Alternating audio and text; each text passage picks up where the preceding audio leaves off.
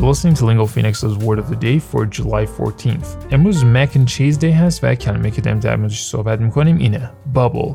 و سپلنگش میشه B-U-B-B-L-E بابل خب می‌دونید مثلا به عنوان نون میشه حباب و از این حرفا. مثلا موقعی که نیمون رو می‌ذاریم تو نوشابه فوت می‌کنیم اون چیزایی که میاد بالا بهش میگن بابل ولی امروز می‌خوایم به عنوان یک ورب intransitive بهش نگاه کنیم که معنیش میشه to have a lot of a particular quality, especially excitement or enthusiasm.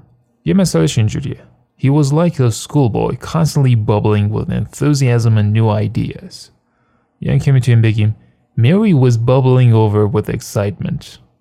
یه معنی دیگه bubble اینه که مثلا میتونیم بگیم bubble away یا اینکه bubble up که میشه if a feeling or activity bubbles it continues to exist و مثلا یه دونش میشه resentment was still bubbling inside her یه مثلا داریم از allure که میگه Concerns about sunscreen safety, many entirely unfounded, continue to bubble up.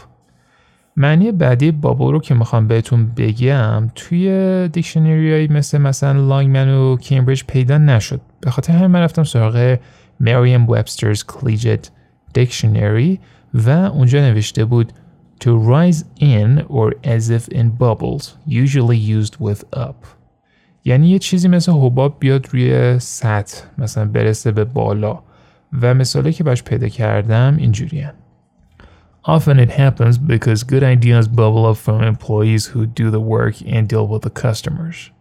یه مثل داریم از نیویورکر که میگه Long hours at home this year have allowed certain questions to bubble to the surface.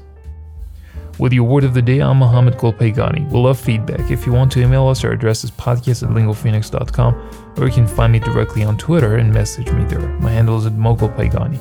Thanks for listening, stay safe, and we'll see you back here tomorrow with a new word.